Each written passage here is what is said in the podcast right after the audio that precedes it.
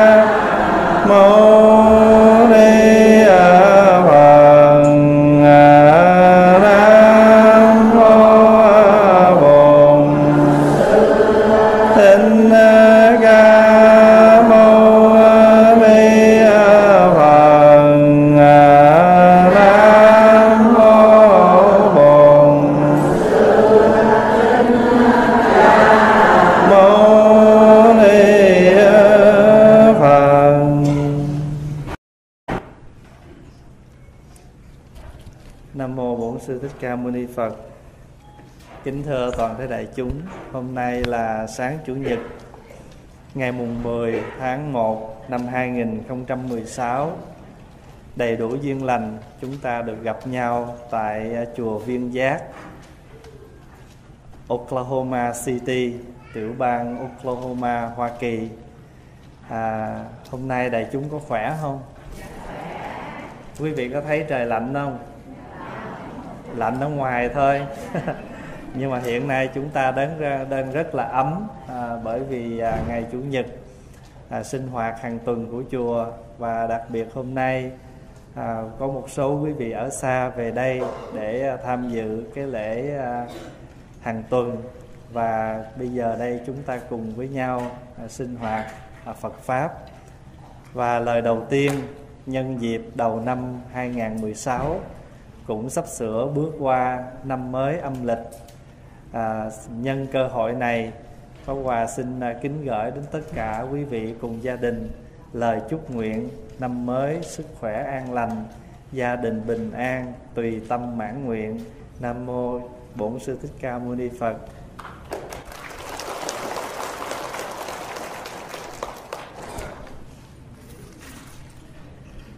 À, kính thưa đại chúng ở trong à, đời sống hàng ngày của con người chúng ta,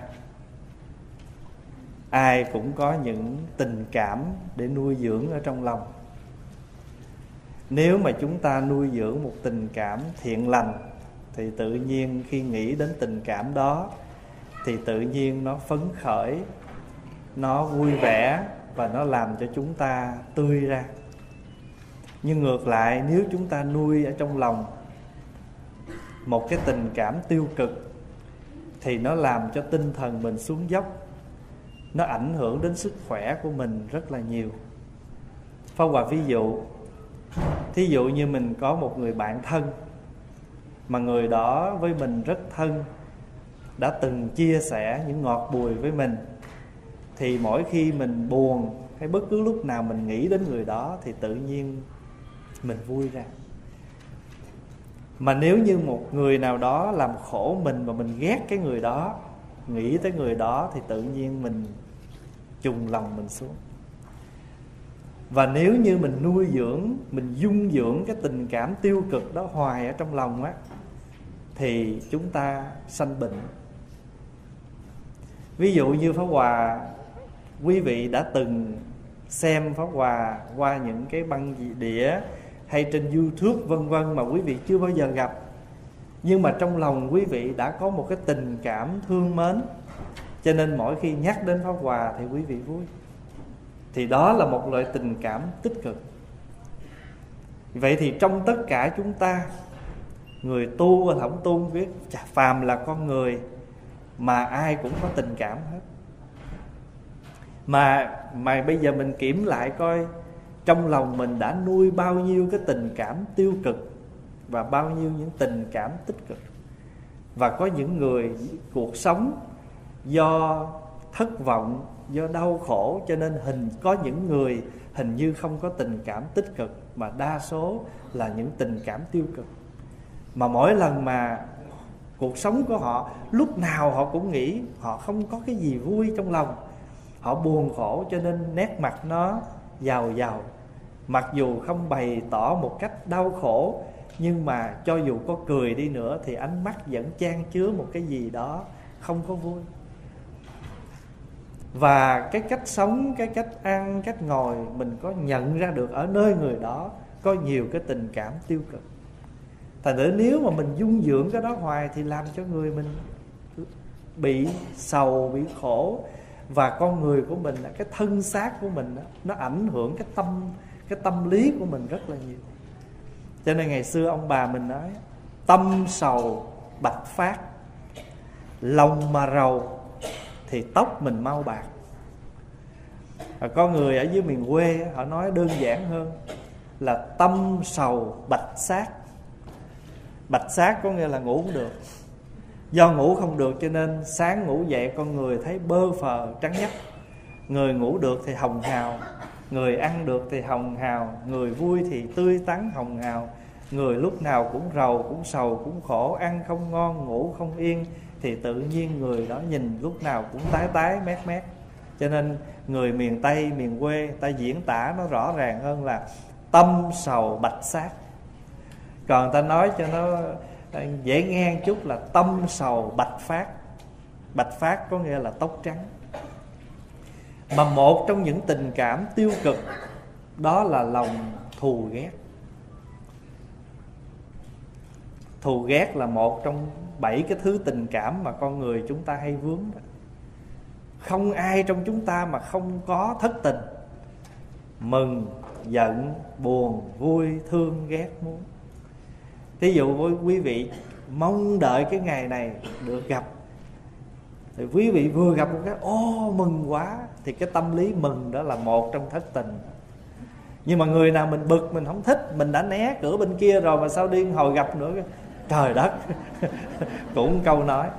Nhưng mà cái câu nói đó nó tự nhiên nó làm cho cái người khác và bản thân mình không vui. Cho nên tại sao thù ghét là một? Một là mình ghét người ta. Hai là mình phải gặp cái người ghét mình. Ở đời mà có những người mình ghét, mà ngược lại thì có những người ghét mình. Bây giờ mình ghét hay ghét mình gì đó, thì thủy chung cũng đều là một tình cảm tiêu cực hết.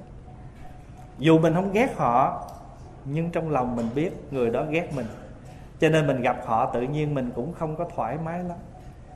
Mình không thoải mái lắm và thậm chí mình cố mình cố gắng mình tìm cách mình tránh đi nếu mình biết chỗ đó có người đó. Tại vì mình biết là họ không vui với mình, cho nên mình cũng không có gì vui vẻ đối với họ. Cho nên tự nhiên nó làm cho con người mình không có thoải mái khi gặp nhau. Tại sao mà khi mà mình đã, mình không ưa cái người nào rồi á, nó biểu lộ ra liền? Biểu lộ không? Thấy thấy là biểu lộ liền nhiều khi người ta không biết gì hết trơn á. Nhưng mà người ta thấy cái cách mình nhìn cái người đó, mình nói chuyện với người đó, người ta đoán ra. Ví dụ như mình gặp cái người kia, ta nói, chị, lúc này cái anh đó anh khỏe không? Không biết. Mỗi mỗi lần mình biết thân mà không? Thành thử cái nội, cái câu trả lời của mình đó là vẫn biểu lộ cho người ta biết rằng á, mình đang không ưa cái người đó và thậm chí vô ngồi chung một bàn với nhau. Ai mình cũng mời hết tự nhiên tới người đó cái mình dừng lại. Thành nữ, cái khi trong lòng mình không vui với ai, mà mình nói thẳng ra là mình ghét ai, mình không thích ai, thì mình biểu lộ ra liền. Từ cái ánh mắt, từ cái lời nói, từ cái cách hành xử của mình. Còn cái người nào mình thương á, có biểu lộ ra luôn không? Cũng biểu lộ nội nhìn cái cách mình bưng nước tới mời người đó là biểu lộ thương. Mà biểu, mà cái người mình không ưa mà giờ buộc lòng quá phải mời thì nó cũng biểu lộ ra. Thành nữ ra, cái cái tướng ở bên ngoài nó từ cái tâm mà nó sanh. Hễ mình ghét thì nó hiện ra cái tướng ghét. Hễ mình thích là nó hiện ra cái tướng thích. Mà bây giờ nếu mình thương cái người đó, mình muốn cái người đó để ý mình á, cái bắt đầu mình cũng có khác. Mình gặp người đó cái bắt đầu mình à, hơi nhão nhão một chút.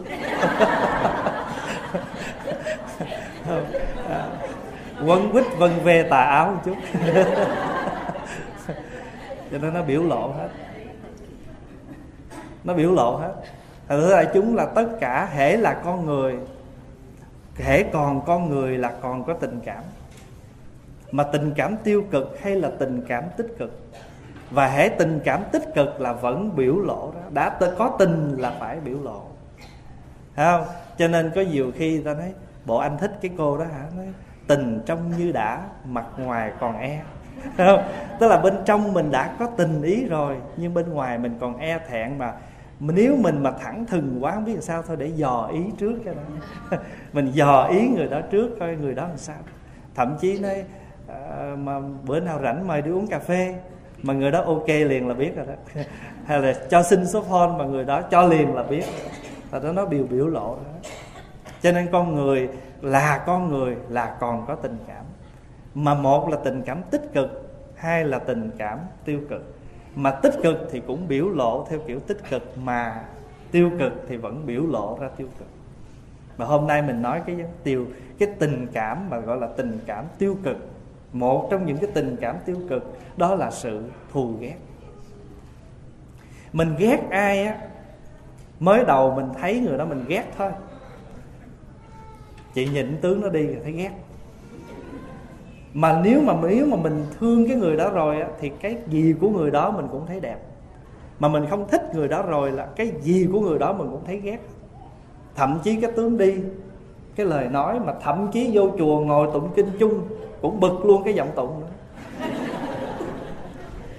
Nó tụng dở mà nó tụng lớn mới chết chứ. Chị để ý nó tụng nghe, luôn luôn là tụng trước cái mỏ.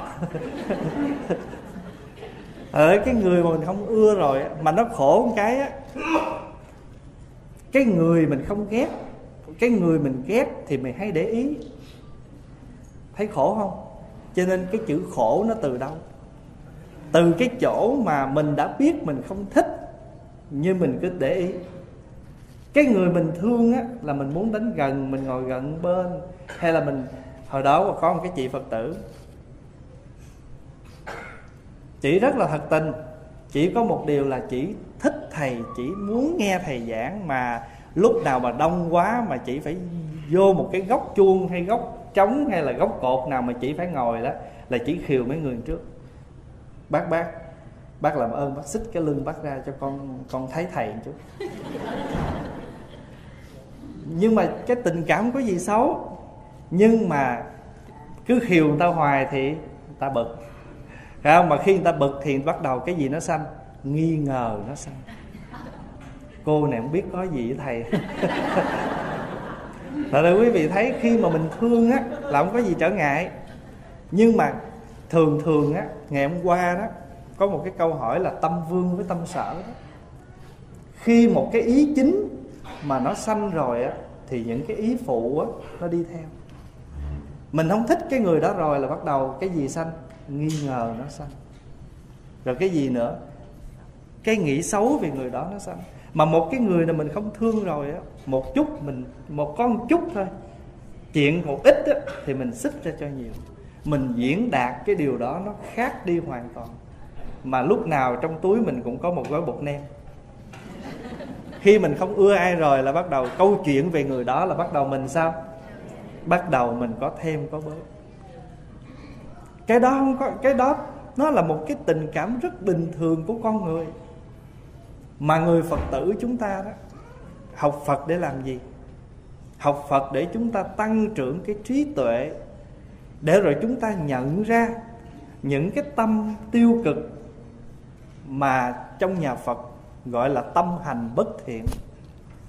Mà những tâm hành bất thiện nó sanh thì chúng ta nhận biết nó để chúng ta làm cho nó lắng, làm cho nó ngủ.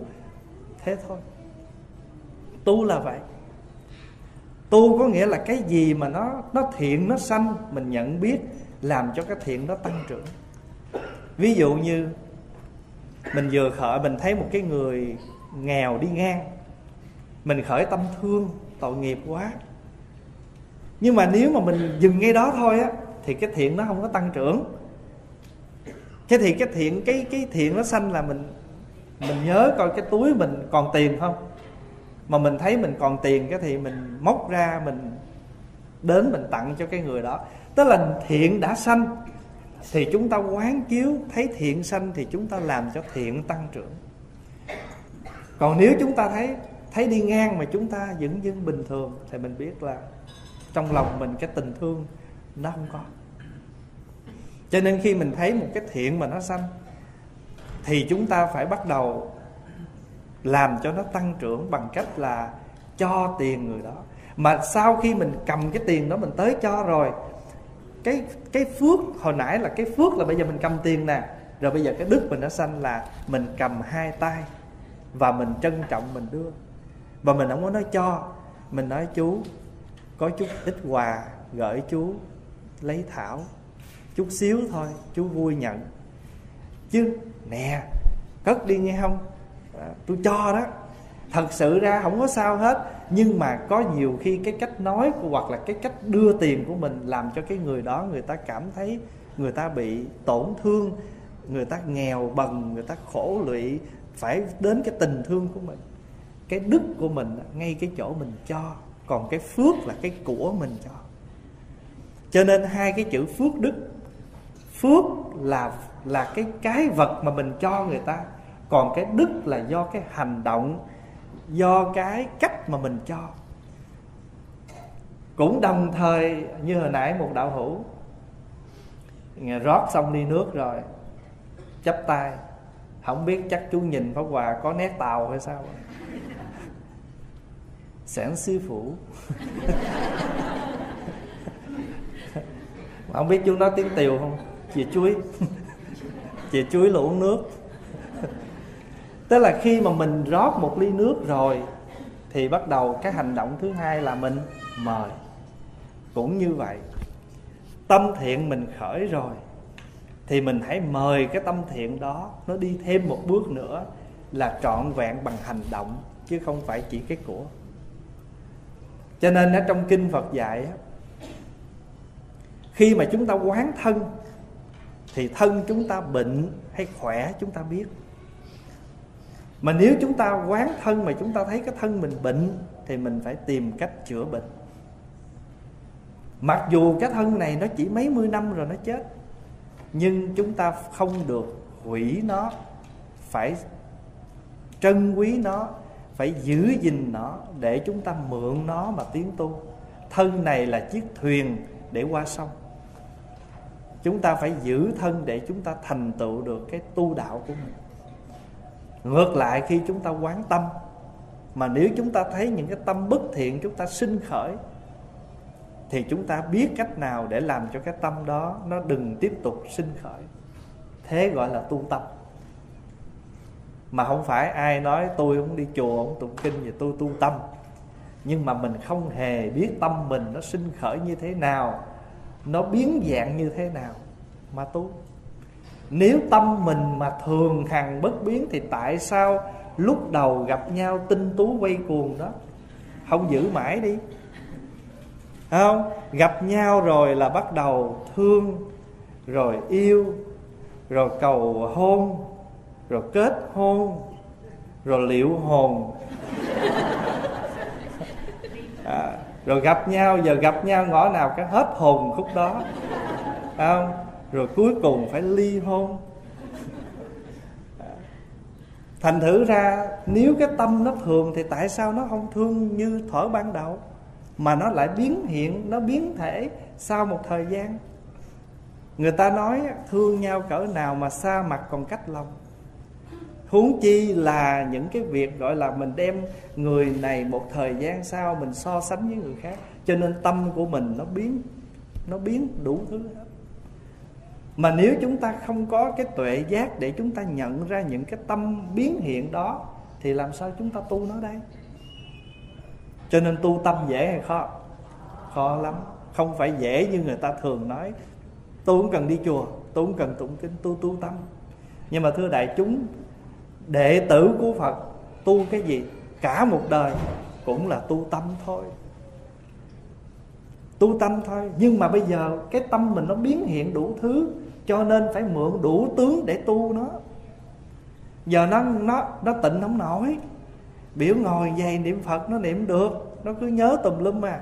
Bắt đầu mở quyển kinh ra cho lấy cái tâm để đọc kinh. Cái tâm chú vô trong đó. Khi mình chưa thuộc kinh, dở quyển kinh ra thì gọi là đọc kinh. Một khi mình thuộc kinh rồi thì gọi là tụng kinh. Hai chữ nó khác bây giờ mình không thuộc kinh phải dở ra để dò theo đó thì gọi là đọc kinh. Nhưng mà khi mình thuộc kinh rồi bắt đầu người ta bắt bài gì tâm mình tụng. Khi tụng á nó hơn cái đọc. Bởi vì khi mình chưa thuộc là mình phải chú tâm vô cái lời cái chữ. Mà một khi chữ lời mà nó thâm nhập trong tâm mình rồi á, là mình tụng mà mình thả hồn theo cái tâm mình nó đi theo cái lời kinh. Lúc đó cái giọng mình nó hay lên liền cũng giống như cái người mà người ta chưa biết hát, thì người ta phải nhìn cái bản hát, thì lúc đó người ta hát đúng nốt nhạc thôi mà tình cảm về cái bài hát chưa có đạt. Nhưng mà khi mà cái, ta thuộc lời, ta hiểu ý, ta biết nốt nhạc rồi đó, ta hát tới đâu là tâm người ta thả theo cái bài hát đó.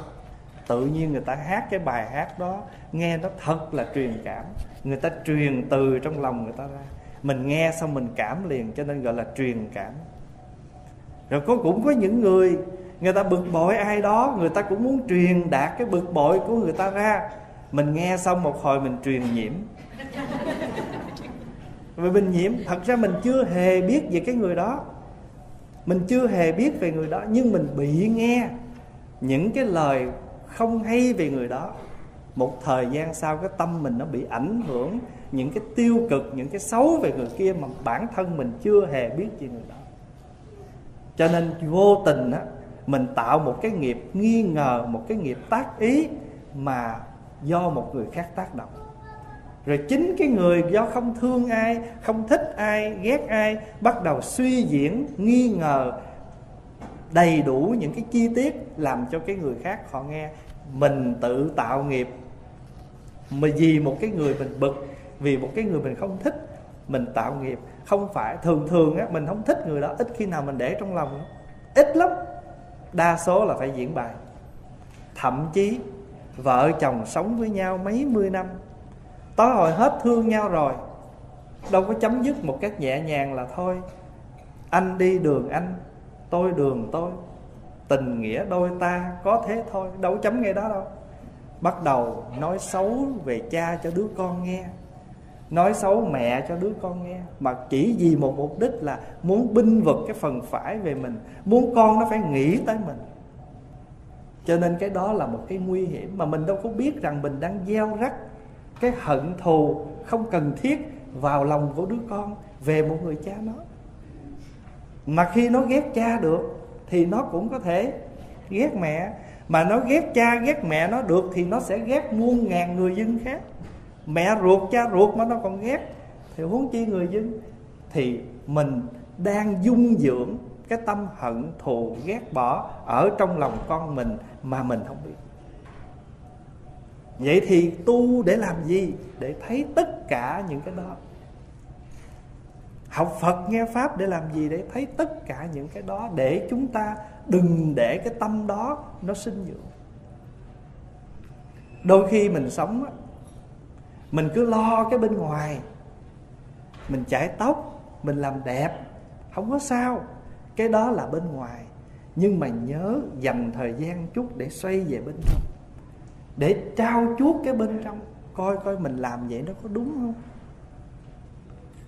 Có nhiều khi một cái lời nói mình nói với ai mà do vô tình mình khó chịu ghê gớm lắm. Cho nên quý vị biết nhiều lúc á, Pháp Hòa kẹt nhiều cái. Ví dụ một chuyện nhỏ thôi. Pháp Hòa thì được Phật tử thương hay muốn chụp hình chung. Rồi đôi khi á, vì muốn cái hình cho người ta cho nó đẹp Cái mình phải đứng dày cho người ta chụp. Mà đứng dày thì cái vị mà chụp xong rồi người ta lui ra Cái người ta chắp tay người ta nói thưa thầy con về. Mà thật tâm Pháp Hòa rất muốn chắp tay Pháp Hòa xá lại mà hãy chấp dày cái hình nó xấu. Mà phải đứng dày mà cái vị đó lui ra rồi mà trong lòng Hòa khó chịu lắm. Tại vì pháp hòa sợ, không biết cái vị đó có hiểu lầm là sao tôi chào ổng mà ổng không trả lời. Nếu mình có, mình sống mà mình có một chút những cái đó đó, tự nhiên mình mình khó chịu với những cái cái thiếu lễ của mình.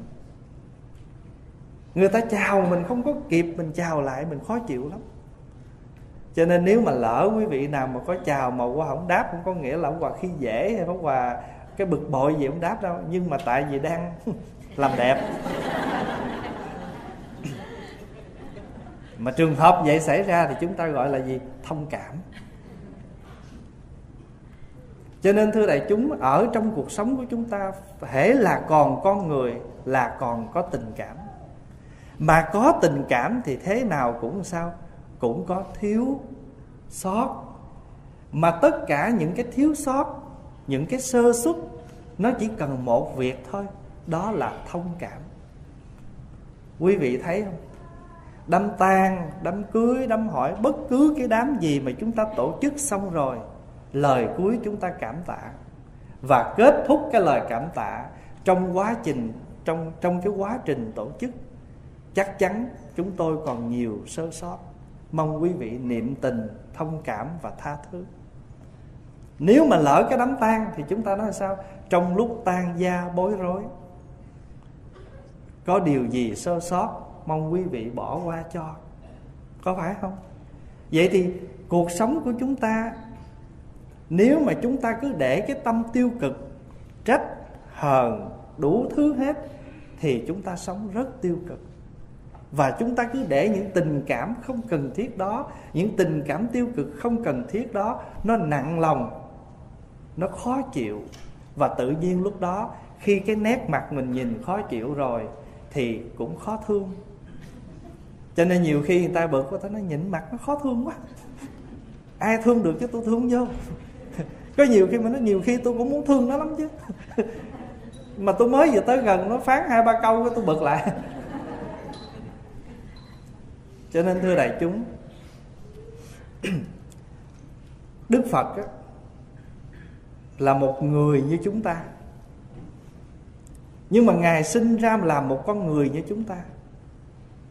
Và ngài cũng có những tình cảm như chúng ta. Nhưng mà ngài đã đi qua được những cái khó khăn ở tất cả mọi mặt. Cho nên đức phật còn có một cái hiệu thứ một cái hiệu khác gọi là thiện thể. Đấng thiện thể. Quý vị nhớ là cái chữ phật á, chỉ là một từ thôi.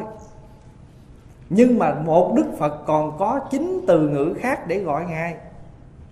Là như lai là ứng cúng là chánh biến tri là minh hạnh túc là thiện thệ là thế gian giải là vô thượng sĩ là điều ngữ trưởng phu, là thiên nhân sư, là phật. Người nào mà đủ hết 10 hiệu đó, được thế gian tôn thờ, cho nên gọi là thế tôn. Thế tôn nghĩa là thế gian tôn thờ.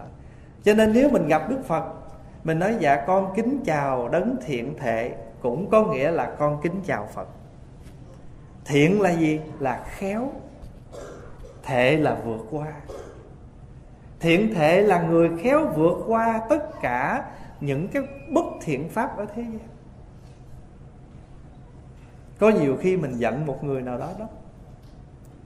Nhưng mà chỉ cần chúng ta cất được cái ngã của mình, cái tôi, cái ta, thì tự nhiên mình thương được, cảm được.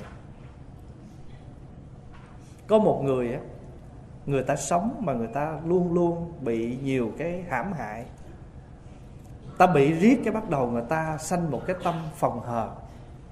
Nghi ngờ người xung quanh và lúc nào cũng phòng hờ người xung quanh. Cho nên người ta đến với mình, mặc dù mình hết lòng, mình thật tâm, nhưng mà ta còn dè dặt lắm. Thông cảm. Cho nên pháp hòa thấy ở đời này, nếu chúng ta muốn sống vui, sống nhẹ nhàng, sống thảnh thơi, thì chúng ta cần phải phát một cái tâm tạo được một cái tâm đó là tâm thông cảm. Thay vì tâm buồn, tâm giận, tâm hờn, tâm hận, tâm ghét, đủ thứ những cái tâm tiêu cực, thì tại sao chúng ta không phát thêm một cái tâm tích cực khác để nó giúp cho tất cả những cái tâm tiêu cực kia nó tiêu trừ? Đó là tâm thông cảm. Có nhiều khi à, phật tử mời đến nhà để mà thăm một người thân bệnh thì do trong nhà có người bệnh, cho nên nhà cửa bê bối, đủ thứ những cái máy móc dụng cụ. Mình đến nhà mà người ta người ta rất muốn mình đến nhà, nhưng mà sau đó người ta ngại lắm.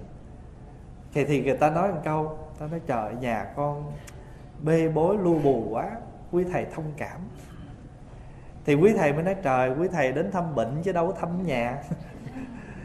Thường thường mình hay nói, mời anh, mời chị đến thăm nhà tôi nhà tức là cái house của mình đó, đó là cái câu nói khiêm cung thôi. Và cũng một khiêm cung khác là chúng ta nói nhà tôi bê bối lắm có gì thông cảm. Hay là mình mời người ta ngồi không có cái chỗ ngồi cho nó trịnh trọng như lòng mình muốn. Nhưng mà thật sự ra ở cuộc sống này không có cái gì nó hoàn hảo hết. Mà người ta đã chấp nhận đến với mình thì những cái lặt vặt đó người ta không có màng ta không có mạng thì chính ta không mạng cho nên ta thông cảm được. Rồi bây giờ mình muốn thông cảm người khác thì mình làm sao? Mình hãy đặt mình vào cái vị trí đó.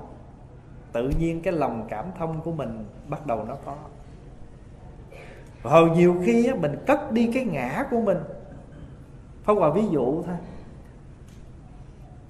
Nếu mà mình nói là Mời à, mời, à, mời chúng con cung thỉnh à, Pháp Sư đăng Pháp Tòa. Trời ơi mình nghe cái Pháp Tòa là nguyên cái tòa chứ đâu phải cái ghế. Trời ơi cái ghế xếp mà kêu ghế đi. Nhưng mà tí tiếng người ta nó kêu trịnh trọng cho nó Đăng Pháp Tòa Ban Pháp Thoại Cho Pháp Nhũ. Quý vị biết Pháp Nhũ là gì không? pháp nhũ là gì? Hả? Pháp là phật, pháp nhũ là sữa. Nhũ là sữa, pháp nhũ là cho sữa pháp. Tại hồi nào giờ tụi con uống nước không?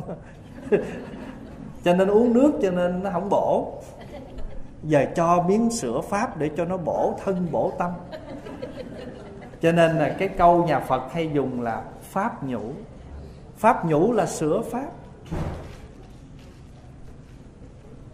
Phật là Pháp Vương. Phật là Pháp Vương là ông vua Pháp. Nhưng mà cái chữ Pháp Vương mà quý vị nghe hiểu thông thường là ông vua Pháp chưa đủ. Cái chữ Pháp Vương thâm sâu trong cái nghĩa của nhà Phật Là người có thể ngự trị, Chuyển hóa tất cả mọi Pháp sinh khởi thế gian Mới gọi là Pháp Vương.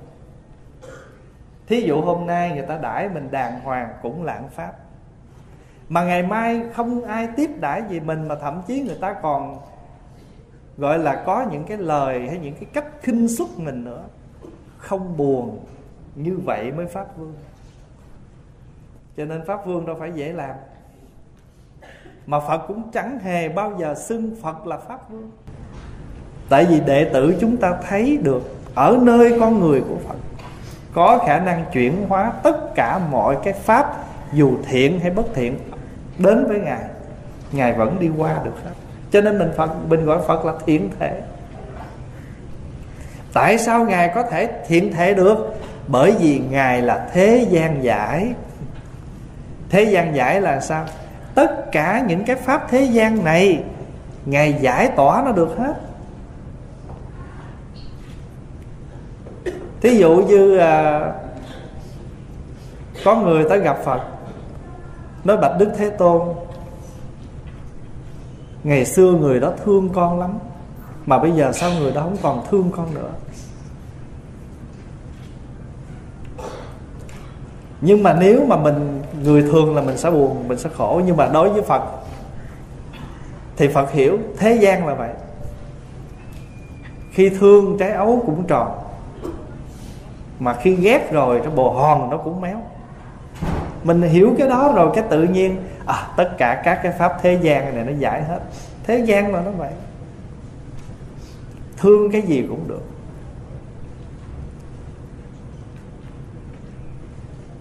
Cho nên hiểu được như vậy đó thì chúng ta sẽ thấy được tất cả những cái tâm những cái tình cảm tiêu cực. Mà bây giờ cái tình cảm tiêu cực đó một cách hồi nãy bà nói là mình cảm thông mình phải có cảm rồi mình có thông. Mà một khi thông rồi thì sẽ cảm. Thông cảm cũng được, cảm thông cũng được. Mà trước khi thông cảm, phải cảm thông. Phải cảm cái điều đó mới thông được. Cảm là gì? Cảm nhận cái chỗ đó. Mình phải cảm nhận cái chỗ là tại sao người đó như vậy sao gần đây tôi thấy cái người đó hay quậu quá à? hồi xưa không phải vậy. Mà sao bây giờ người đó cọc cằn quá?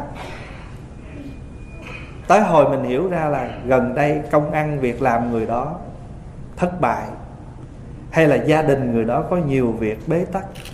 Con cái tưởng đâu nó lo học hành, bây giờ phát hiện ra là suốt thời gian qua nó đi chơi. Không làm cho người đó rất nhiều những cái đau khổ à mình cảm được cái điểm đó. Giờ thông. Thông là gì? Không còn tắt, không bế nữa. Chữ thông là mình thông suốt, không còn bế tắc. Cho nên á, một khi mà cái tuệ giác mà nó sinh rồi á, thì tất cả những cái bình thường ở thế gian này giải hết. Thế gian giải. Ngày hôm qua Pháp Hòa có nói hai chữ nhiếp thọ đó. Lúc nào mình cũng cúi xin đức từ bi nhiếp thọ Nhiếp thọ là thu nhận con. Mà bây giờ nhiếp thọ trong nhà Phật, Nó có một cái nhiếp thọ gọi là trí tuệ nhiếp thọ Chúng ta hãy để cho trí tuệ Thu nhiếp mình, Để mình luôn luôn sống với trí tuệ. Mà trí tuệ mà sanh rồi á thì những cái nhận thức bình thường Nó không đủ lắm. Cho nên đạo phật ở trong một cái chùa có cái trống cái chuông trống là tượng trưng cho trí, chuông là tượng trưng cho tình thương từ bi. Một khi mà trí lên rồi là tình thương có mặt. Cho nên mỗi lần đại lễ phật đản vu lan thỉnh chuông trống bát nhã thỉnh cái trí tuệ thỉnh cái từ bi hòa quyện với nhau chấn động trong lòng người. Cho nên đại chúng đứng dự lễ đó nghe tiếng chuông tiếng trống tự nhiên tâm mình nó, nó chấn động. Người mà có tình thương mà mà mà không được người ta tới gõ cửa tự tình thương nó ngủ mê. Cho nên giờ ngoài đời có cái bài hát gõ cửa trái tim. Mà một khi mà trái tim rung động rồi á, không cần học soạn không cần gì, nhẫn cỏ trao em cũng được. Quý vị thấy không? Lúc mà thương rồi chiếc nhẫn bằng cỏ vẫn chịu à. Đi dưới mưa vẫn thấy đẹp à. nhưng mà không thương rồi thì sao cũng thấy khổ.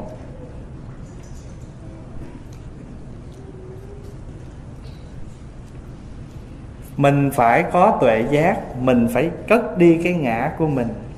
Ai cũng có cái ngã hết. Cái ngã là gì? Cái tôi nè.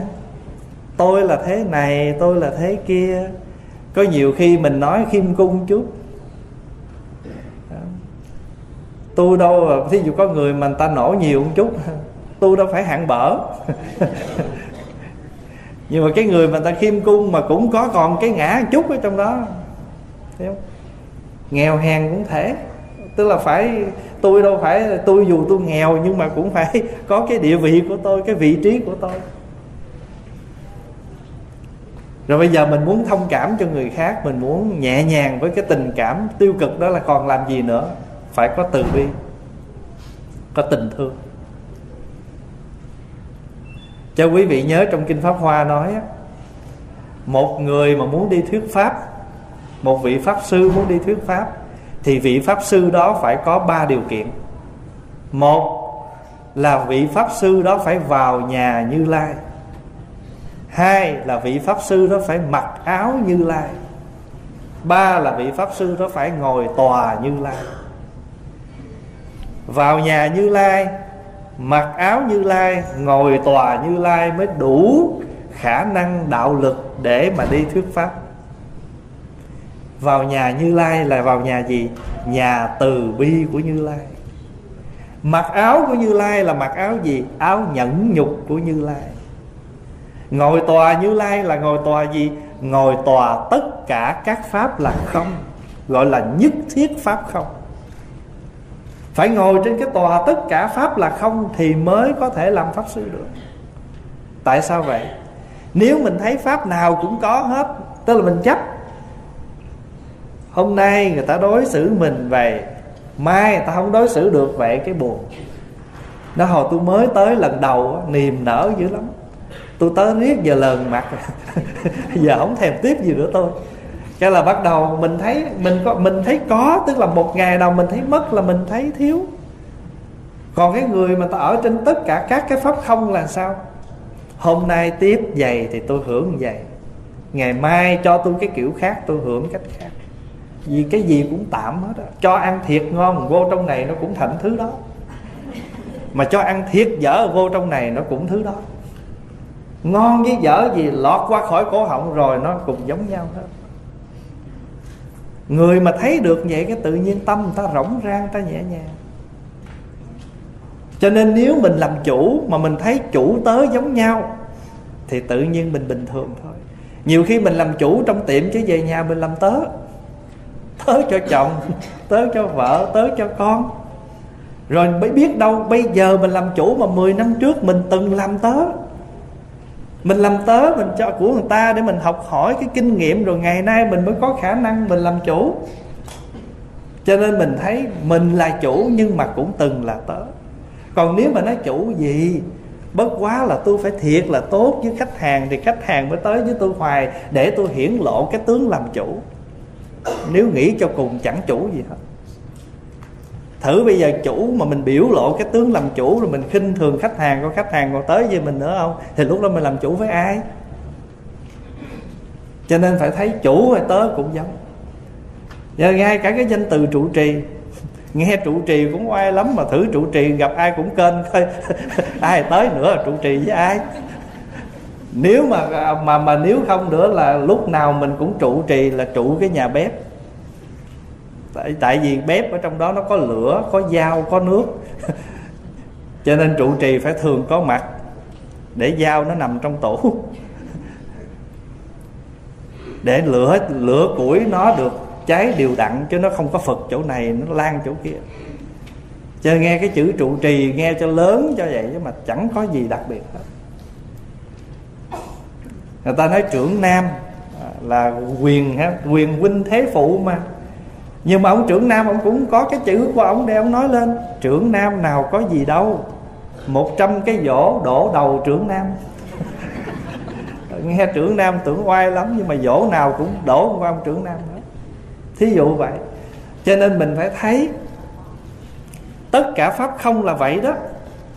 Người mà thấy tất cả các pháp không là tất cả những cái hiện trạng gì nó sinh khởi trong đời này tạm thôi huyễn hết.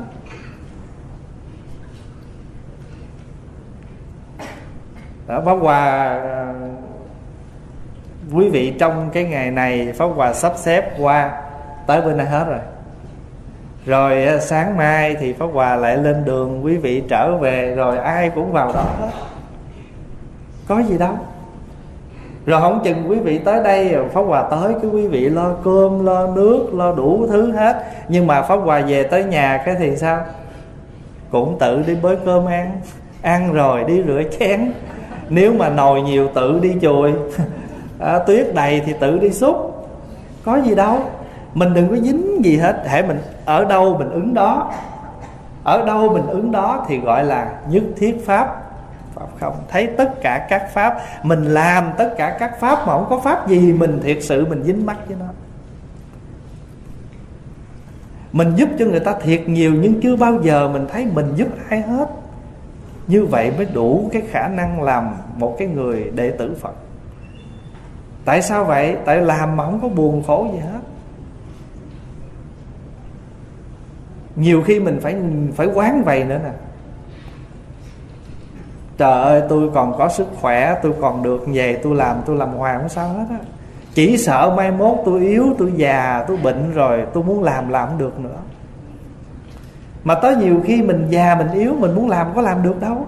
Thì tại sao bây giờ mình còn khỏe, còn trẻ, mình được làm lễ tháng mà người mình thì mâu thuẫn lắm. Lúc còn khỏe là không không nghĩ vậy. Cái bắt đầu bắt đầu bệnh nữa. Cho ước gì tôi khỏe, có tôi đi chùa tôi công quả nha. Mà bình thường thấy mặt lúc khỏe không thấy. Bắt đầu lúc bệnh là ngồi phật phù hộ cho con hết bệnh có con đi chùa công quả. Mà nếu mình bố thí, muốn bố thí, muốn cho 5 đồng cũng cho 10 đồng cũng cho, mà thậm chí đồng cũng cho, mắc chi nói, Phật cho con trúng số, con cúng chùa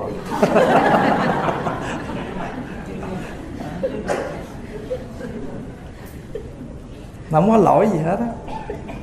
Nhưng mà tất cả những cái đó đó thỉnh thoảng chúng ta nhắc lại với nhau để chúng ta thấy được những cái gì mà cuộc sống con người chúng ta hay sinh khởi trong tâm thức của mình. Rồi chúng ta hãy chuyển cái đó, đừng để cái đó nó cứ thì nhiều khi có những cái cần được nhắc mà nhắc nhở với nhau để rồi chúng ta, có nhiều khi quý vị lái xe đó, mình trong khi một cái dây mình buồn ngủ thôi là cái bánh xe mình nó lệch mà một cái dây mình buồn ngủ mà bánh xe mình nó lệch á, mà cái xe mình nó lạng một cái thì phía sau người ta bóp còi. Một tiếng còi của phía sau tự nhiên làm cho người mình tỉnh được một đoạn. Tu hành không có khác. Nhiều khi mình mê mê chút, các bạn hữu của mình nhắc nhở nhau một chút cái mình tỉnh được một khúc. Cứ một chút một khúc vậy mà tới bến, tới bờ mình không hay thì sao.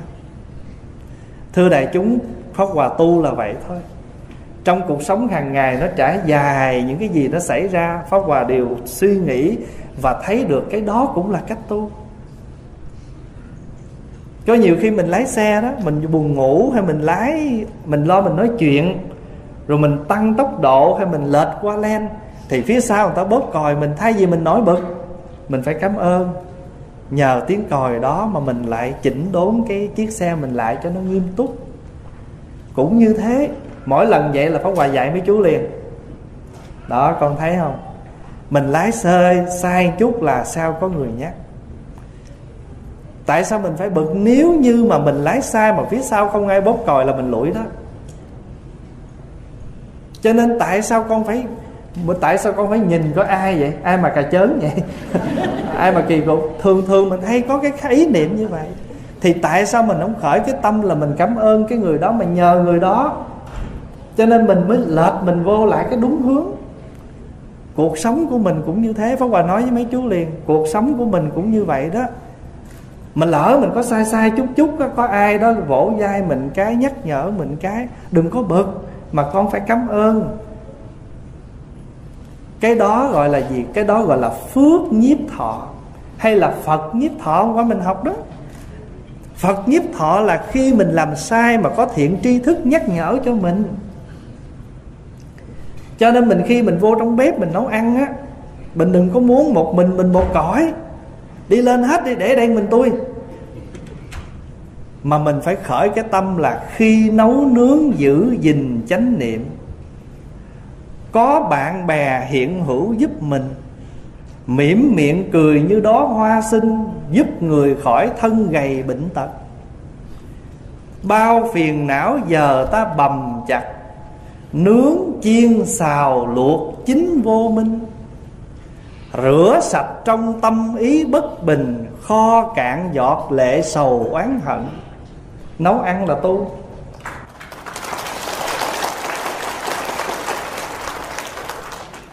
Muốn làm nhưng khổ qua thì phải để đậu hũ vô máy xay. Bỏ chân nấm vô máy xay, nhưng nó mới dai, nó mới ngon thì lúc đó làm gì? Xây nhuyễn những kiêu căng bờ buồn giận. Vớt bọt nghi ra khỏi lòng mình. Xới bát cơm vung hạt hòa bình. Cơm chánh niệm người dùng an lạc. Còn nếu mà mình nấu cơm bằng cái sân cái phiền não của mình, ta ăn, ta bệnh chết à. Cho nên mình nấu ăn cho người nhà mình á mình bực rồi vô, vô, vô đi công quả mình bực nữa. Thành thử ra không bao giờ mình vui thì cơm nào nó cũng nấu thì vậy đó nhưng mà ta ăn vô ta không có tiêu hóa tốt. Cái đó gọi là thiền nấu ăn. Thì trong khi mình bầm mình chặt á, thì mình nhớ là bao phiền não giờ ta bầm chặt còn nếu mình có nướng, có chiên, có xào, có luộc thì nướng, chiên, xào, luộc chính cái vô minh. Luộc cho chính hết những cái vô minh đó thì tự nhiên minh nó sáng. Một khi vô minh mà hết thì minh nó có mặt. Cũng giống như đem cái ngọn đèn tới thì bóng tối nó lui thì ánh sáng nó xuất hiện quý vị thấy khi tâm mình buồn, rầu, sầu, khổ thì tự nhiên nét mặt mình nó làm sao? Nó ủ ê, nó buồn, khổ. Mà một khi tâm mà an vui rồi thì nét mặt nó rạng rỡ ra. Cho nên khi mà mà mây mà nó qua khỏi cái ánh sáng mặt trời rồi thì dưới này mình hưởng ánh sáng mặt trời. Cũng như vậy cho nên người người mà muốn cảm thông, mà muốn để giải đi những cái tình cảm tiêu cực, hãy đừng đặt, đừng có thấy mình, đừng có thấy cái ngã của mình nó lớn. Phá hòa hay ví dụ cái người tu càng cao, hay là mình địa vị càng lớn, chức vị càng lớn, mình tu càng lâu càng nhiều thì cũng giống như chiếc máy bay mà nó bay càng cao. Máy bay mà bay càng cao thì mình thấy nó càng càng nhỏ. Người tu càng cao thì cái ngã nó phải càng nhỏ. Khiêm cung phải cho lớn. Cho nên tổ châu hoàng viết kinh dịch sách, vậy mà vẫn thấy mình cần cái sự gia bị của phật một cái người viết một cuốn sách, dịch một cuốn sách rồi thì cái lời đầu của người ta nói là sao? Với sức, với cái trí, với cái tuệ, tài, hèn, sức mọn, tôi vẫn ráng dịch tác phẩm này cho hoàn tất.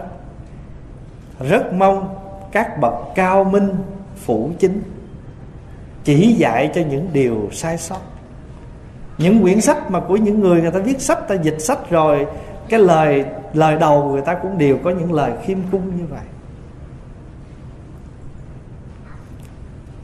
Ngài thật hiền á ở trong phát bồ đề tâm văn á, thì ngài cũng nói như vậy tôi thấy những điều sai sót.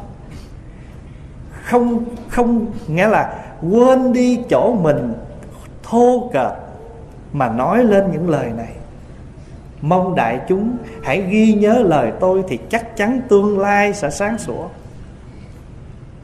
Còn ngài quy sơn viết lời cảnh sách rồi, thì ngài lại nói, sở hận đồng sanh tượng quý khứ thánh thời giáo, khởi khá giam ngôn đệ tương cảnh sách tôi hận mình sanh vào cái thời phật pháp, na ná, gọi là tượng pháp. Cách những bậc thánh quá xa gọi là khứ thánh thời giáo nhưng mà tôi thấy quý vị sai quấy quá nhiều.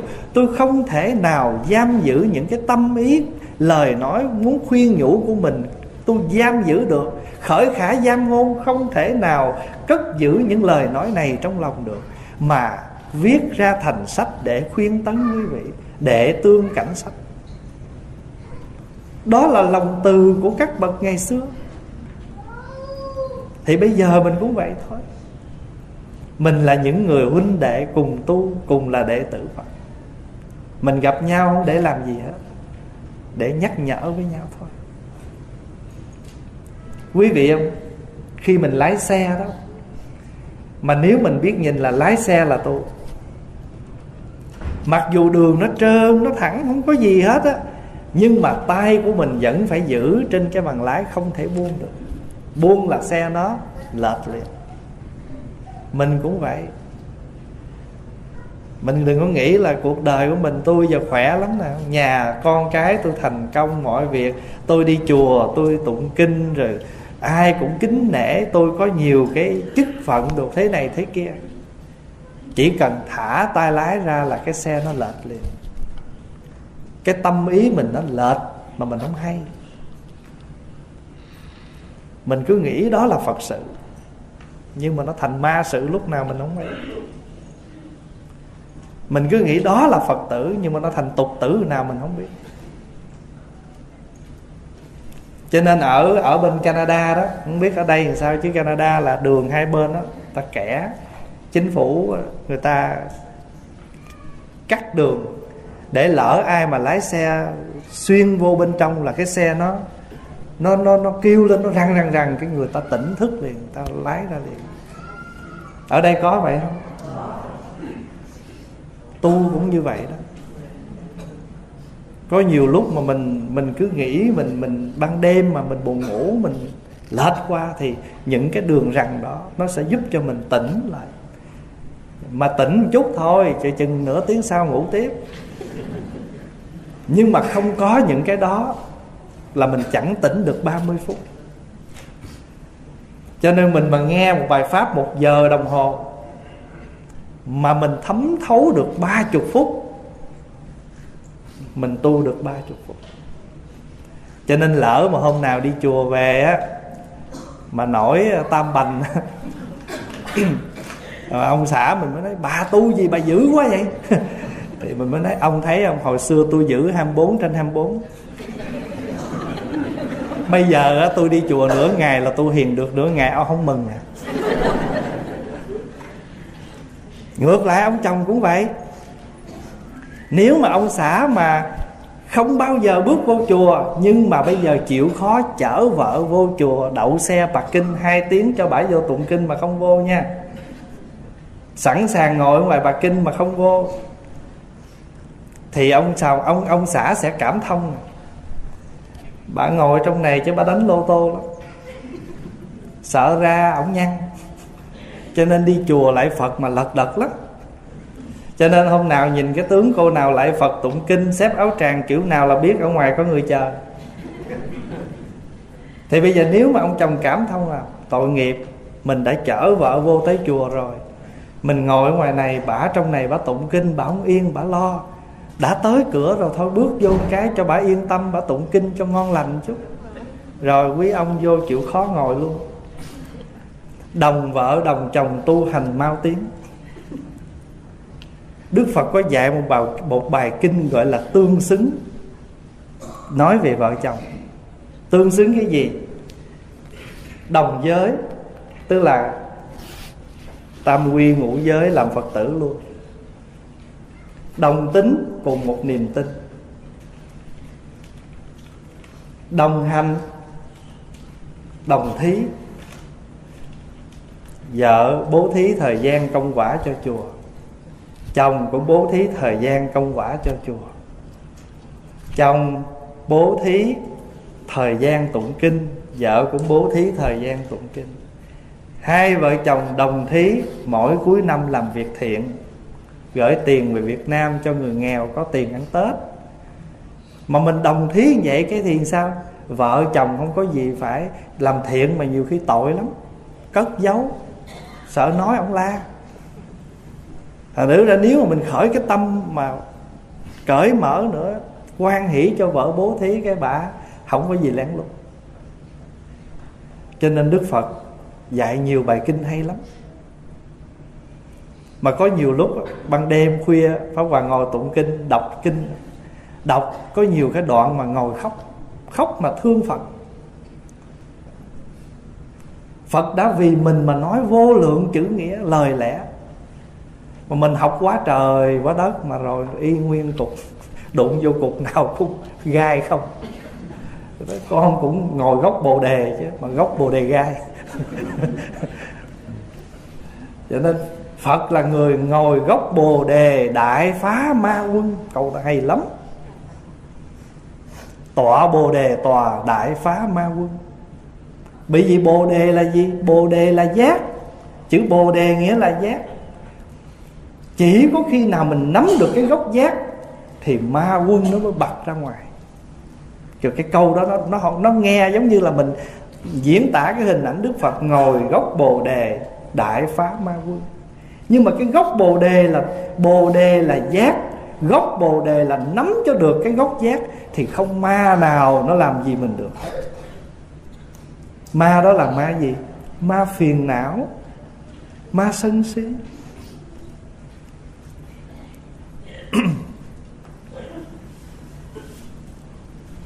Có một uh, chú tiểu.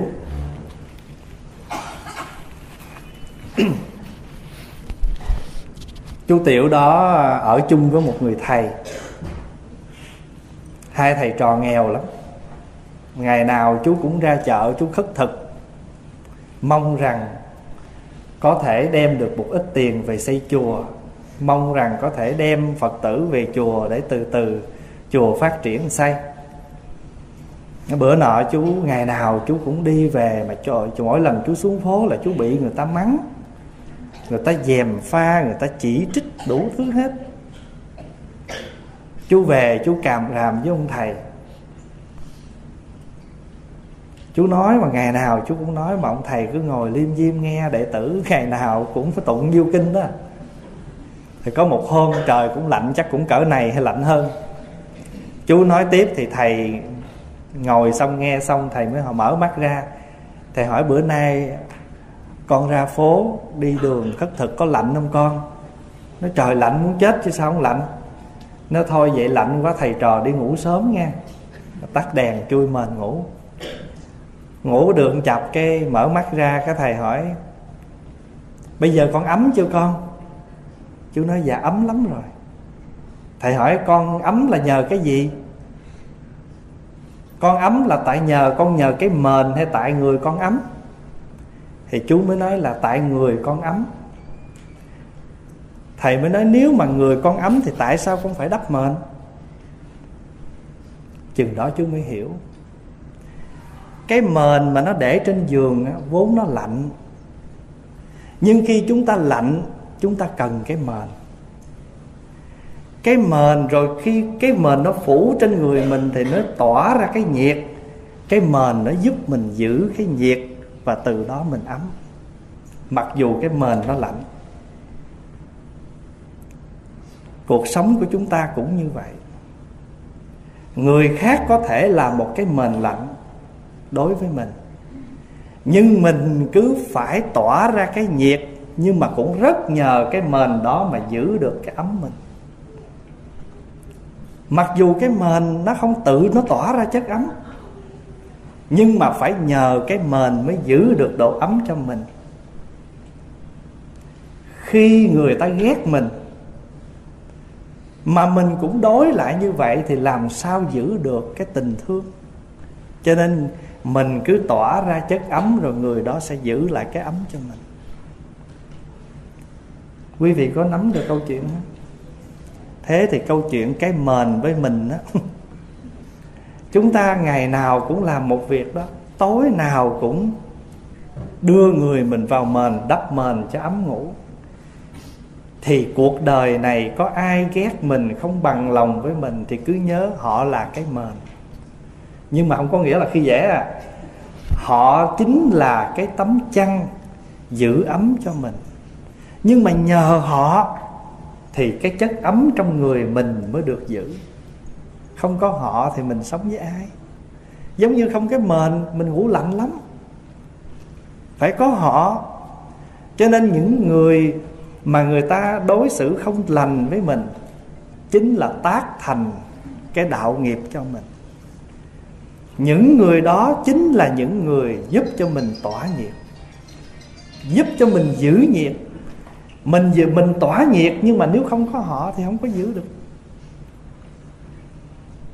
cho nên bản thân cái mền nó không tỏa ra được chất ấm. Nhưng mà nhờ cái chăn, cái mền đó mà chúng ta giữ ấm được. Chú học được cái bài học đó rồi. Ngày hôm sau chú ra, bắt đầu từ ngày hôm đó chú ra đường.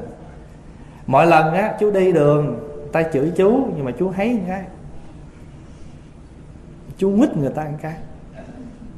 Từ đó về sau chú xuống đường. Ai cho, chú cũng cúi đầu hay là chú tới đó mà ta nói, đi chỗ khác chơi. Chú cũng cúi đầu. Thì mỗi lần á, ai cho thì chú cúi đầu. Ai nói, đi chỗ khác chơi. Chú thấy người ta cái. Ta nói giàu mà không biết làm phước. Nhưng mà bây giờ chú không còn nói gì nữa hết. Chú chỉ một cái cúi đầu thôi. Mà nếu mà là con người thì người ta có tự tánh giác ngộ. Ủa, sao mình chửi nó hoài mà nó vẫn chào ha? Người đó mình gặp mình làm ngơ, mà người đó lúc nào gặp mình cũng chào mình tiếng.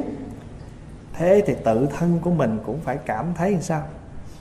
Kỳ, người ta chào mình mình không chào lại. Thế tự nhiên người ta chào mình thôi. Quý vị không tin, quý vị cứ làm đi rồi quý vị sao thấy? Đừng bao giờ bắt buộc người ta phải chào mình trước. Mà mình cứ làm cái bổn phận của mình là chào người ta trước đi mười lần, trăm lần, ngàn lần, thế nào người đó cũng sẽ chào mình lại. Tại vì tự động một lúc nào đó họ cũng thấy họ kỳ. Cũng như bản thân mình thôi. Cái người đó, người ta mình biết tám ưa mình. Mà không lẽ ta đem ly nước tới cho mình mình không cảm ơn? Thì cũng phải cảm ơn thôi. Mặc dù lúc cảm ơn đó chưa bằng cái tấm lòng của mình cho nên thưa đại chúng, cái câu chuyện đó là một trong những câu chuyện thiền. Và tất cả chúng ta nhớ là ngày nào chúng ta cũng phải cần cái mền đắp để ngủ. Thì trong cuộc đời này, chúng ta phải cần những cái khó khăn đó để giúp cho chúng ta giữ ấm và trưởng thành. Không có cái mền chúng ta ngủ lạnh lắm mà đôi khi phải có những cái đó nó mới thúc liễm được mình. Còn không thì mình cứ ngủ quên trên chiến trận. Mình cứ nghĩ mình thành công, mình cứ nghĩ mình thế này thế kia, mình cứ phăng phăng mình đi, mạng lát mình quẹo lộn đường mình không biết. Mình đi trật đường mình không thấy. Thôi thì hôm nay gặp đại chúng trong một buổi sáng đầu năm của 2016 bây giờ còn mùng 10 mà. Còn mùng là còn Tết. Pháp Hòa xin được đem cái câu chuyện này tặng cho đại chúng để tất cả chúng ta làm một món quà đầu xuân với nhau. Và mong rằng bước qua năm mới này, tự tâm tự thân của chúng ta phát nguyện một năm mới, con phải làm cho thân tâm con phải mới. Nếu mà ngày xưa, ngày năm trước mình sống với bao nhiêu cái hờn giận ghét bỏ đó năm nay bước qua năm mới rồi, mình vẫn cũng nguyên cục hờn vẫn ghét bỏ đó, thì mình không có tiến triển gì được hết. Mới lúc nào mình cũng muốn tống cựu nghinh tân tống cựu là tiện cái cũ, đón cái mới. Thể đón những cái gì mới mẻ để cho làm cho thân tâm mình mới mẻ. Mà thưa đại chúng, một cái thân tâm mình mới mẻ rồi là quý vị sẽ thấy cái cái cái hoàn cảnh gia đình mình nó khác liền. Nó có tươi ra nó có chuyển hóa. Người xung quanh mình sẽ có chuyển hóa. Kính chúc đại chúng được an lành thân tâm được khỏe mạnh và tu hành mỗi ngày mỗi thăng tiến. Và đừng bao giờ quên cần chiếc chăn chiếc mền để giữ ấm cho mình. A di đà phật. À, thầy giảng sư ờ, có cho phép chúng ta đặt những câu hỏi đó. Nếu quý vị nào có câu hỏi ờ, về Phật Pháp thì ờ, xin ờ, giơ tay để chúng tôi đưa cái máy đến. Quý vị hỏi và Thầy sẽ trả lời. Thầy Di Đà Phật. Con, vâng. dạ. Mời chị. chị nói lớn đi, không sao.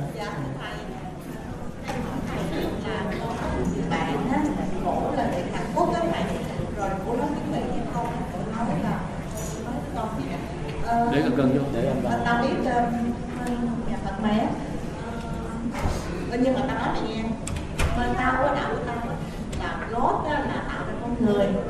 Còn ờ, bên nhà Phật mày á thì ờ, thích thích bổn sinh lên ra thì tao biết. Ờ, cũng chỉ là con người thôi.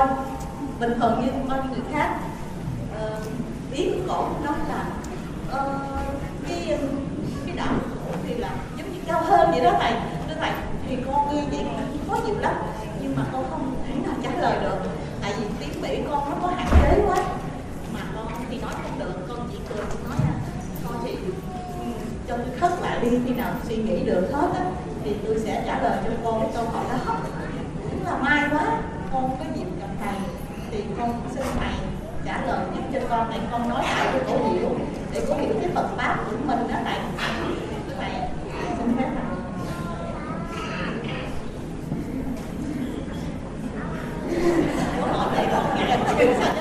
Và muốn à, muốn muốn Pháp Hòa trả lời thiệt hay trả lời chơi?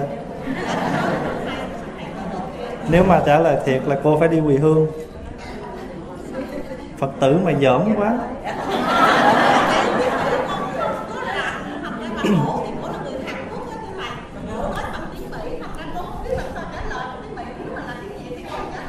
là nếu tiếng Việt trả lời sao?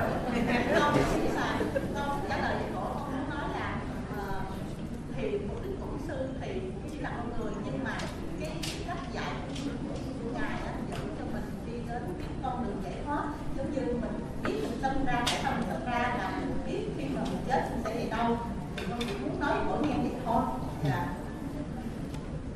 thì con nói cái gì thì con rất là dễ nói Thì nói tiếng Việt chứ cổ kiếm người dịch. làm sao đó là quý vị thành ra con cô cứ cười không à con nói thôi được rồi cô cho tôi đi một thời gian để đợi tôi suy việc chứ còn kiếm người dịch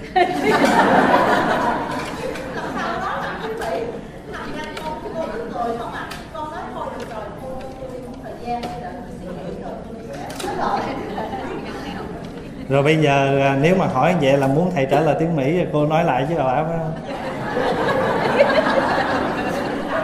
Mà thầy có chút thời gian cho con vài lời lời để con nói lại cho nó được cái pháp của mình chứ con cứ nghĩ là Phật pháp của mình đơn giản quá Thì Phật Pháp rất là đơn giản, chứ có gì có đơn, không có gì rắc rối đâu. Phật là con người bình thường cho nên Phật chết bình thường. Còn có những người bất thường quá cho nên chết nó cũng bất thường.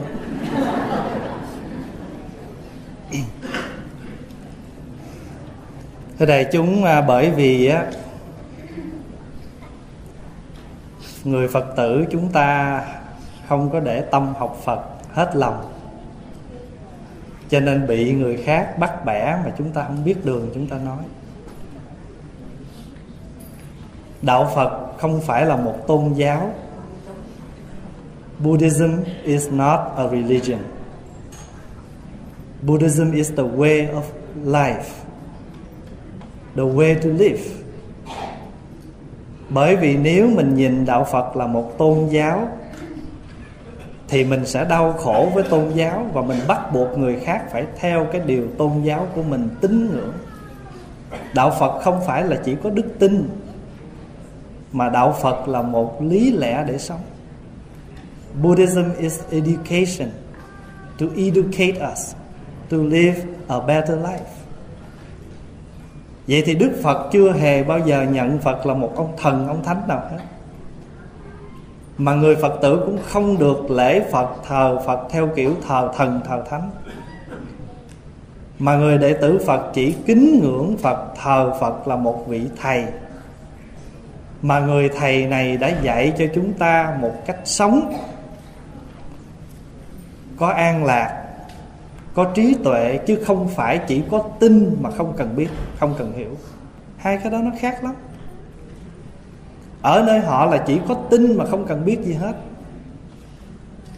Chỉ có thờ phụng và chỉ tin rồi mai mốt mình về trên kia. Nhưng mà đạo phật, nếu mà mình tin như vậy là mình phỉ bán phật đó. Mình tin phật là ông thần để ban phước, giáng họa cho mình để cầu xin như vậy là mình phỉ bán phật. Mà phật là người thầy, chỉ cho mình cái cách sống sống làm sao ngay trong đời này mình tạo được hạnh phúc cho mình, cho người. Mà mình tạo được hạnh phúc cho mình, cho người thì nhất định mình sẽ đi về cõi lành theo cái việc làm của mình, theo cái làm của mình, chứ không phải do tin mà thí dụ bây giờ quý vị tin một vị thầy nào đó, một trăm phần trăm rồi đem hết tiền của cho vị đó, cái bữa nào mình không còn tin vị đó, cái mình thất bại, mình đau khổ.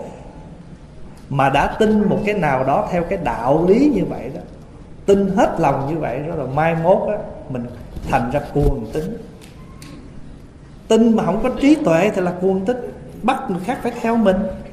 Không tôn trọng cái đạo của người khác, không tôn trọng cái đức tin của người khác. Mà người nào không đúng với cái đường lối của mình thì mình phỉ bán họ mình chà đạp họ. Như thế không phải là đức tin của đạo phật. Mà đạo phật không có cái đức tin.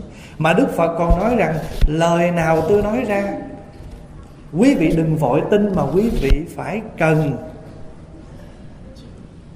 Quán chiếu, chiêm nghiệm, coi nó có hợp tình, hợp lý không? Trước khi đức phật mất, các thầy xung quanh hỏi đức thế tôn, bạch đức thế tôn những lời dạy của thế đức thế tôn có lời dạy về cuối cùng cho chúng con không? Đức phật dạy nè. Những gì tôi nói ra mà sau này đời sau quý vị sống trong cái môi trường đó mà những gì nó phù hợp với đạo lý mà tôi chưa nói quý vị nên theo. Thí dụ như thời của phật không có vấn đề à, xe cổ không có cell phone. Thì phật đâu có thể nói những cái điều đó trong giới luật được. Nhưng bây giờ mình là người đệ tử phật, mình sống có giới luật thì cái đời này người ta có quy định về vấn đề xe cộ, luật lệ. Và khi lái xe không được xài cell phone thì mình phải theo. Nghĩa là không chỉ nói, tôi không cần biết giới luật nào hết, tôi chỉ biết phạm vi giới luật của nhà phật chúng tôi thôi thì chúng ta cứ ôm một khối giới luật đó mà sống với cái giới luật đó mà hoàn toàn chúng ta vi phạm những cái luật lệ mà cái cái cái chính phủ chúng ta, cái đời sống chúng ta đang hiện hành. Thế đâu phải là đạo phật. Mà đạo phật là một cái lý trí để chúng ta suy nghĩ, chúng ta quán chiếu cái gì nó phù hợp. Thậm chí không phù hợp, bỏ mà không hề có tội. Bỏ mà không hề có tội. Pháp Hòa ví dụ vậy nè. Quý vị quan niệm là tụng lăng nghiêm phải tụng 4 giờ sáng. Tụng sau 4 giờ sáng không linh. Phật tử mà hiểu như vậy đó, cũng là oan cho Phật vô cùng. Tại Phật chưa hề bao giờ nói một cái kinh nào, Kinh này tụng mấy giờ linh, Kinh nọ tụng mấy giờ không linh. Mình đặt ra, Nhưng mà chư tổ làm một cái nghi thức Để chúng ta có cái khái niệm là Cái thời kinh này tụng lúc nào. Nhưng mà nếu chúng ta, Cái hoàn cảnh không cho phép, Cái hoàn cảnh cho phép chúng ta là Chỉ có thể tụng kinh vào lúc 12 giờ trưa thôi. Thì 12 giờ trưa quý vị lấy kinh, lấy cái bài thần chú lăng nghiêm ra quý vị tụng 12 giờ cũng không có gì không hết. Thuốc là phải uống đúng bệnh nó hết. Thuốc mà uống không đúng bệnh, chỉ tốn thuốc mất thì giờ và thậm chí còn làm cho người ta bị side effect, phản ứng phụ mà không có tác dụng gì hết. Phật pháp mà ứng dụng không đúng hoàn cảnh, không đúng cái cái môi trường, con người của mình, thì chúng ta chỉ làm cho Phật pháp đó bị hiểu lầm thêm chúng có ích lợi gì hết. Đó. chẳng hạn như mình đang, như người Phật tử chúng ta đang nghe pháp, học pháp vậy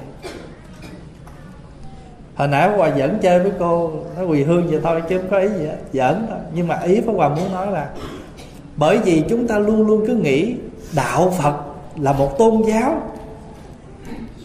Còn nếu chúng ta nghĩ đạo là gì? Đạo là con đường. Phật là sáng giác, sáng suốt, giác ngộ.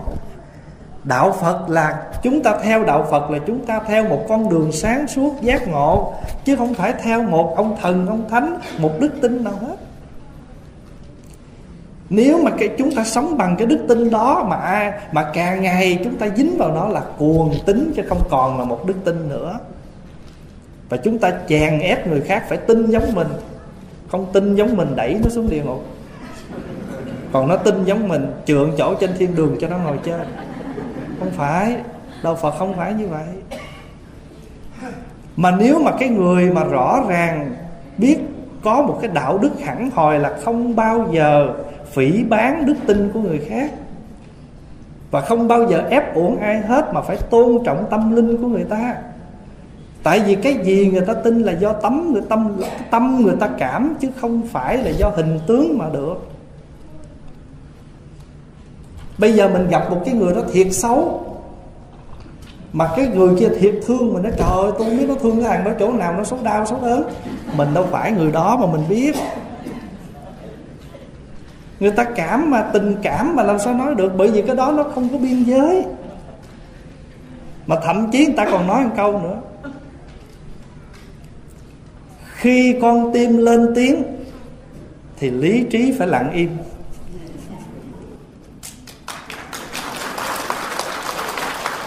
Khi mà khi đã yêu còn lo sợ gì? Không có gì lo nữa Tại con tim nó lên tiếng rồi là lúc đó bao nhiêu cái lý trí nó nó im lặng. Và thưa đại chúng, Pháp Hòa nói lại, Đạo Phật là con đường trí tuệ sáng biết. Đạo là bổn phận. Trong tất cả chúng ta ngồi đây có ai không có đạo không? Không ai mà không có đạo hết. Đạo làm chồng đạo làm vợ đạo làm mẹ đạo làm ba đạo làm anh đạo làm chị. Chúng ta sống trọn với những cái đạo mà chúng ta đang có đó. Trọn vẹn như vậy thì chúng ta mới đủ đọc cái câu điều trọn thành phật đạo. Đừng có đợi ngài làm phật mới kêu trọn thành phật đạo. Chúng ta hãy sống trọn với những cái đạo gì chúng ta đang gánh. Nếu mình làm mẹ thì phải chọn cái đạo làm mẹ đối với con sanh con ra mới 9 tuổi, giao nó cho anh, cho chị để mẹ đi tu. Chưa được. Mình đi vô chùa, mình tu kiểu đó, mình phụng sự cho bao nhiêu chúng sanh, mà có những chúng sanh con mình sanh ra nè, chủng tử của mình nè. Mình không lo nhà mình độ nó đi, để cho nó hương anh nó làm sao đủ cái khả năng chăm sóc nó? Rồi có bao có cái giây phút nào mình ngồi trong chùa mình nấu cơm cho con hàng trăm đứa nó ăn mà không nhớ tới con mình, nhà nó đang đói không? Làm sao mình tránh được cái tâm trạng đó? Thì tại sao mình lại phải đi tu kiểu đó? Để gọi là tu đạo. Vậy thì ai trong chúng ta cũng có đạo hết. Cho nên không có thể nói tu không có đạo gì hết á. Không có đạo gì rồi không có đường gì hết. Thì mình đi đường nào? Cho nên đạo là bổn phận, đạo là con đường, đạo là lý tánh. Lý tánh là sao? Dù người đó không là, không có tuyên bố tôi phật, tôi gì hết, nhưng mà tự tâm người đó. Có một lý lẽ sống, không làm ác, nên làm lành, giữ tâm thánh thiện. Tức khắc người đó là đạo phật. Bởi vì đạo nghĩa là lý tánh, mà lý tánh là tự tâm mình phát khởi, tôi sống tôi nguyện không làm điều ác. Tôi sẽ làm tất cả việc thiện. Và tôi sống, tôi luôn luôn giữ tâm tôi thánh thiện. Giữ tâm thánh thiện tức là tâm thanh tịnh. Mà người sống được với cái đó là người đó là đạo phật. Còn nếu mình thấy đạo phật mình là một tôn giáo, có giáo chủ, rồi có con chiên, có tín đồ, cho nên mình phải bắt mọi người phải đi theo cái đó. Ai đi theo là mình đẩy lùi ra hết, thì đó không phải đạo phật. Người ta có quyền cái đó của người ta. Đạo phật không hề có cái đó. Nhưng mà người phật tử, tự dưng tự khắc chúng ta phải xây dựng một cái tính tâm của mình cho kiên cố. Là phật là thầy dẫn đạo, bậc tỉnh thức vẹn toàn. Pháp là con đường sáng dẫn người thoát cõi mê đưa con trở về sống cuộc đời tỉnh thức. Tăng là đoàn thể đẹp cùng đi trên đường vui, tu tập giải thoát làm an lạc cuộc đời. Cho nên ai muốn lung lay niềm tin tam bảo của mình cũng không lung lay. Tại vì mình thấy rõ phật là thầy dẫn đạo, pháp là con đường sáng. Thì tại sao mình phải bỏ pháp? Mình đâu phải đi theo phật gì, tin phật, mà tin là tin gì? Tin phật cho mình phước, cho mình cái này, cho mình cái kia. Rồi mai mốt phật không cho nữa, thì mình đi qua người khác, để người khác cho. Vậy rốt cuộc mình điêu với phật không? Con đang gặp rắc rối, phật phù hộ con con qua khỏi cái rắc rối này, có con cạo đầu con trang tháng. Cho nên mình để ý mình lúc nào cũng con cái điêu với phật hết đó nhưng mà thật sự ra cái đó không có gì sai. Nhưng mà cái đó chưa phải là trọn vẹn cái tận nguồn cơn của phật. Phật, mình nói phật là người bình thường. Nhưng mà ở nơi con người bình thường đó, sự tỉnh thức cao tột, đặc biệt là cái chỗ đó. Chứ còn nếu mà ai cũng là con người, ai cũng ăn, cũng ngủ, cũng thở, cũng cười, cũng nói, nhưng mà có những người ăn, nói, ngủ, thở, cười mà làm lợi cho người. Có những người ăn, nói, ngủ, thở, cười mà làm hại người. Hai cái đó nó khác. Cho nên phật là một con người mà ở nơi con người đó sự tỉnh thức cao tổ. Buddha is a human like me and you, but in him, the degree of the awakening in the very high degree. So what is Buddha mean? The awakened one. Not only one Buddha, but we all can become Buddha. As long as we're able to live mindfully. Everything you do, not only to benefit yourself, but make sure you also benefit for others. That's Buddhism. I cannot force you to believe what I believe. But I do respect what you believe. That is Buddhism.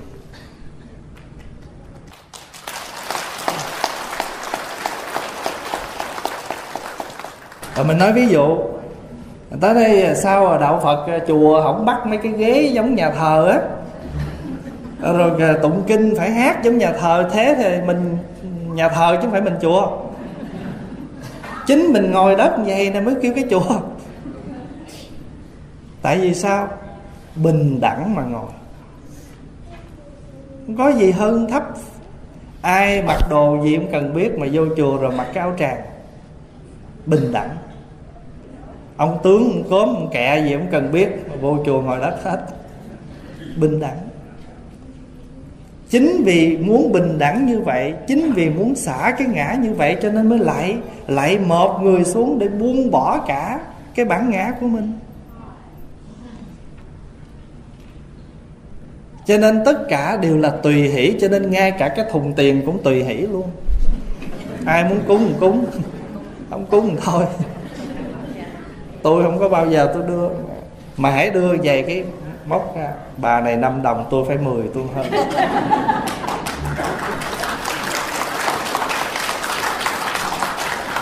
Tùy hỷ công đức chỉ làm được việc thiện, tôi tùy hỷ với chị cho nên đối với đạo phật á, chỉ sợ người không có đạo thôi. Chứ còn ai đạo gì mình cũng quý hết. Tại vì người ta có đạo là người ta có đức. Đạo đức nó đi với nhau. Người không đạo là không có đức. Cho nên mình đừng có bao giờ chèn ép ai bỏ cái đạo đức ngàn đời của họ để theo mình. Mình cũng chưa bao giờ nói phật tôi là số một. Hãy có số một là sẽ có số hai mình không là gì, mình mới là tất cả.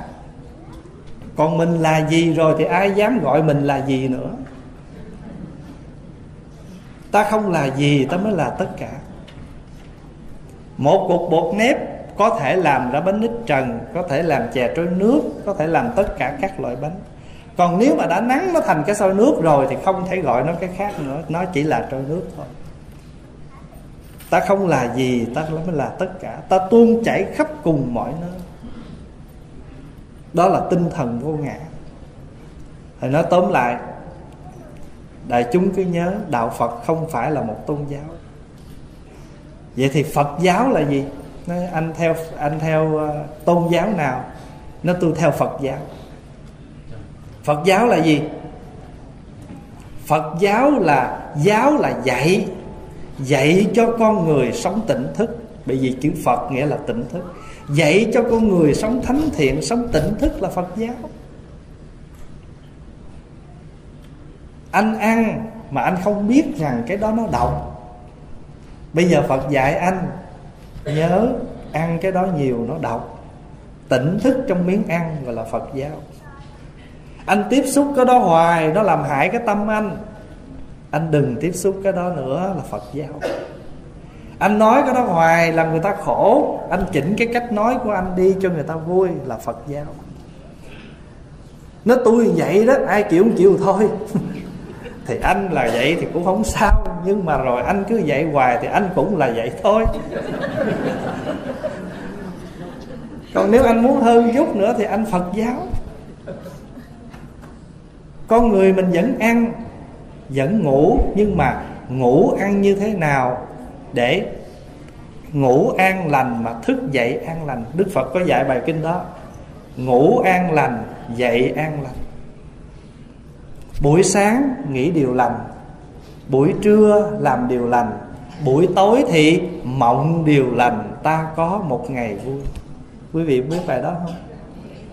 Buổi sáng nghĩ điều lành buổi trưa làm điều lành, buổi tối mong điều lành. Ta có một ngày vui, ta sẽ có niết bàn. Ngay giữa cuộc đời này, ta sẽ có hòa bình. Ngay trong trái tim ta.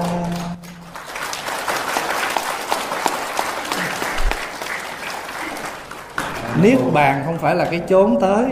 Niết bàn là khi tâm mình an tịnh. Niết bàn không phải đợi chết mới tới. Niết bàn không bao giờ có nếu tâm mình không hề an tịnh.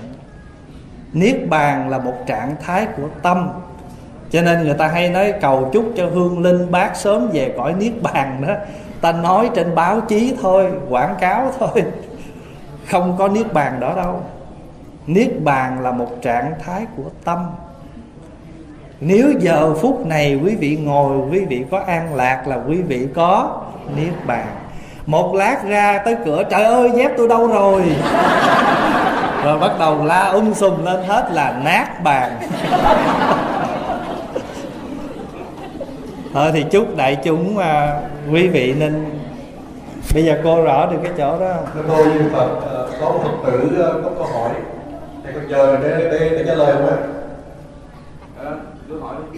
Dạ có Phật tử có câu hỏi là có một số người quan niệm và tin tưởng rằng khi đi chùa lúc để Phật cầu nguyện cần phải đốt nhiều nhang thì mới được phước được Phật chứng nhưng bây giờ theo bộ y tế nói khi đốt nhang nhiều thì Phật tử có thể bị ho hoặc bị, bị allergy giống như bị secondhand smoke vậy đó.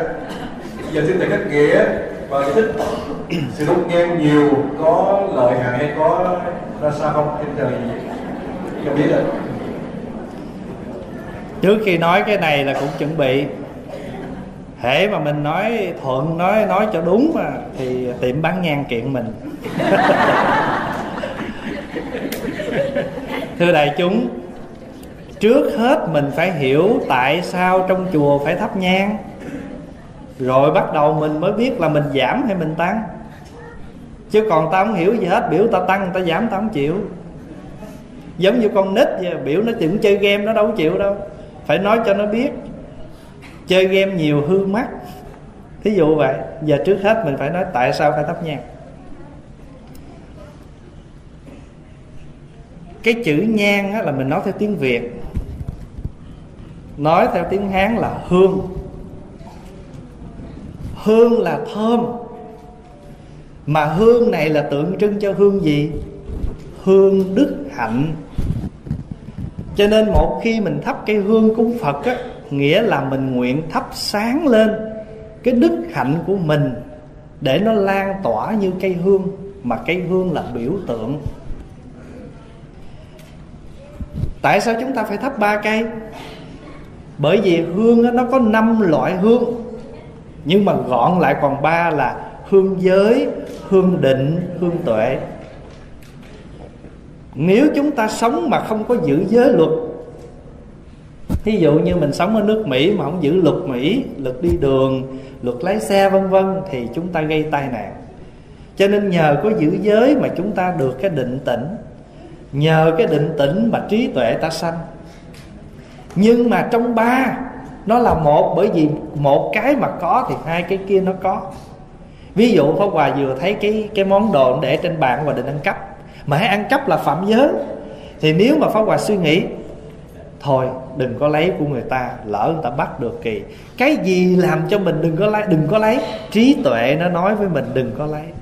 Thì trong cái giây phút mình dừng lại là định, trí tuệ soi chiếu đừng lấy, giữ giới. Vậy thì một cái hành động không ăn cắp là giới, giữ giới không ăn cắp, nhưng mà định tuệ nó có mặt. Cho nên chỉ cần thắp một cây hương. Nhưng mà cây hương mà chúng ta thắp là biểu tượng cho cái hương đức hạnh. Và nếu như mà nếu một ngày nào đó chúng ta, bây giờ chúng ta đến chùa, ai có thắp một cây hương rồi chúng ta đừng có nghĩ rằng chúng ta phải thắp một cây hương phật mới chứng. Tại vì của mình thì mình cúng, chứ còn người khác cúng phật hưởng người ta hưởng. Mà mình phải thấy rằng một cây hương mà bao trùm cả pháp giới, bây giờ một cây hương đã thắp lên cúng phật, mình đứng mình lễ phật được rồi. Không có cần phải mỗi người. Không có cần phải mỗi người một cây hương, mà cũng không cần thắp phải ba cây một cây cũng được, mà nếu ai đó đã thắp rồi thì mình chỉ cần lễ phật thôi, không cần thắp nữa. Tại vì lúc đó mình cúng phật bằng tâm hương. Quan trọng là tâm hương. Tại vì sao? Tại vì hương vật chất này, nó cũng chỉ là vật chất và nó sẽ tàn, nó sẽ phai, mà nó sẽ đóng khói. Nó đóng khói tầng nhà, nó đóng khói buồng phổi, nó đóng khói lỗ mũi. Và bắt đầu mình phải đóng tiền. còn nếu như mà chúng ta không thắp một cái hương biểu tượng và tất cả chúng ta thắp tâm hương, thì tâm hương này sẽ bao trùm pháp giới. Rõ ràng nha nguyện đem lòng thành kính, gửi theo đám mây hương, phưởng phất khắp mười phương để cúng dường ngôi tam bảo không cần thắp hương mà chỉ cần nguyện trọn đời giữ đạo. Đạo này không phải là cái đạo phật mà nãy giờ mình nói nha. Đạo này là lý tánh, đạo đức của mỗi người. Thề trọn đời giữ đạo, hãy theo cái tự tánh mà làm lành, thì nhất định sẽ cùng pháp giới chúng sanh cầu phật từ giá hộ nếu khi nào tâm bồ đề mình kiên cố Chí tu học mình vững bền Thì nhất định mình sẽ xa biển khổ nguồn mê Chống quay về bờ giác, Chứ không phải là thắp hương Phật thiệt nhiều Để Phật ban con phước.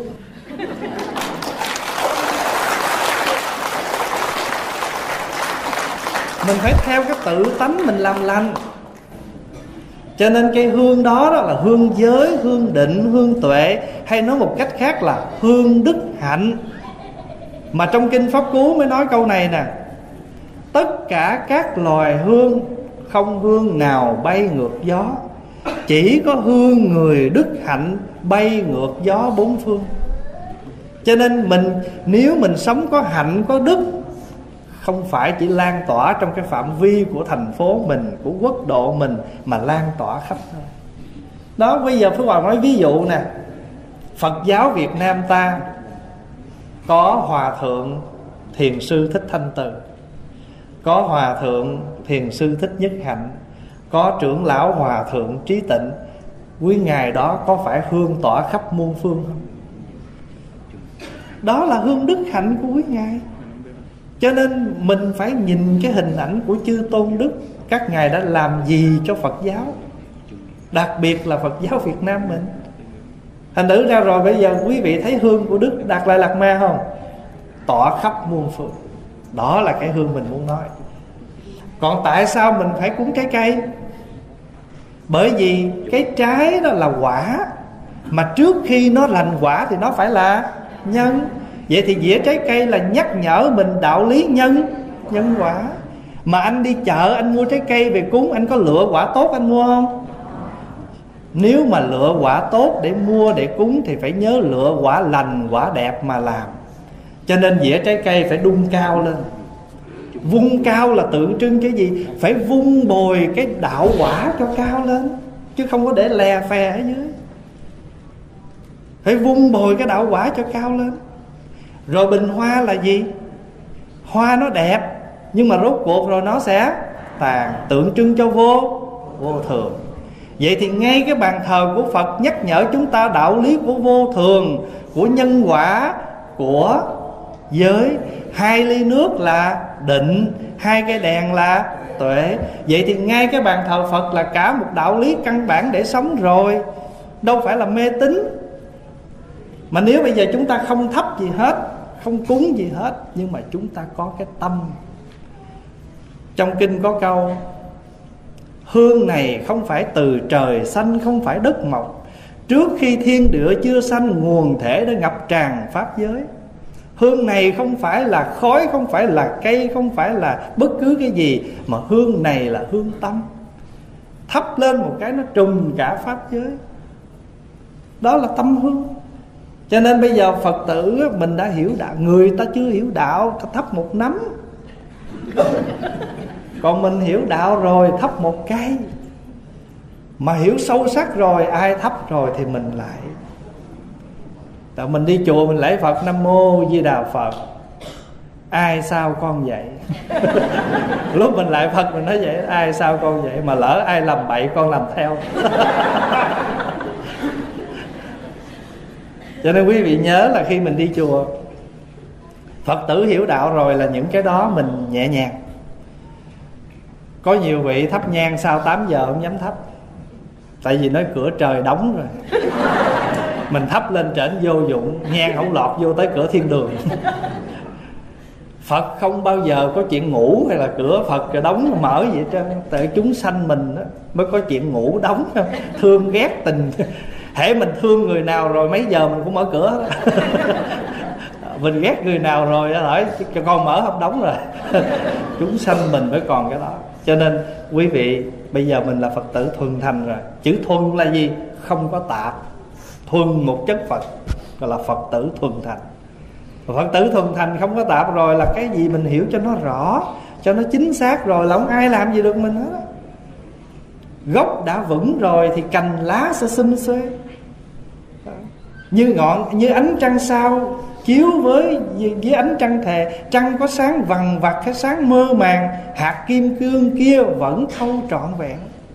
Đó là cái tâm vằn vặt của mình. Phật là vầng trăng mát đi ngang trời thái không. Hồ tâm chúng sanh lặng, Trăng hiện bóng trong ngần. Chỉ cần tâm chúng sanh mình mà lặng, Thì bao nhiêu hình ảnh Phật nó soi rọi trong đó hết. Nhắc lại nha, Hương là giới, Nước là định, Đèn là tuệ, Trái cây là quả, Bình hoa là nhân Nhân quả hay là nói Đây là nhân quả, Đây là vô thường. Chính vì nó vô thường cho nên mình mới nguyện sống sao? Sống cho đẹp. Trước khi qua héo, qua tàn.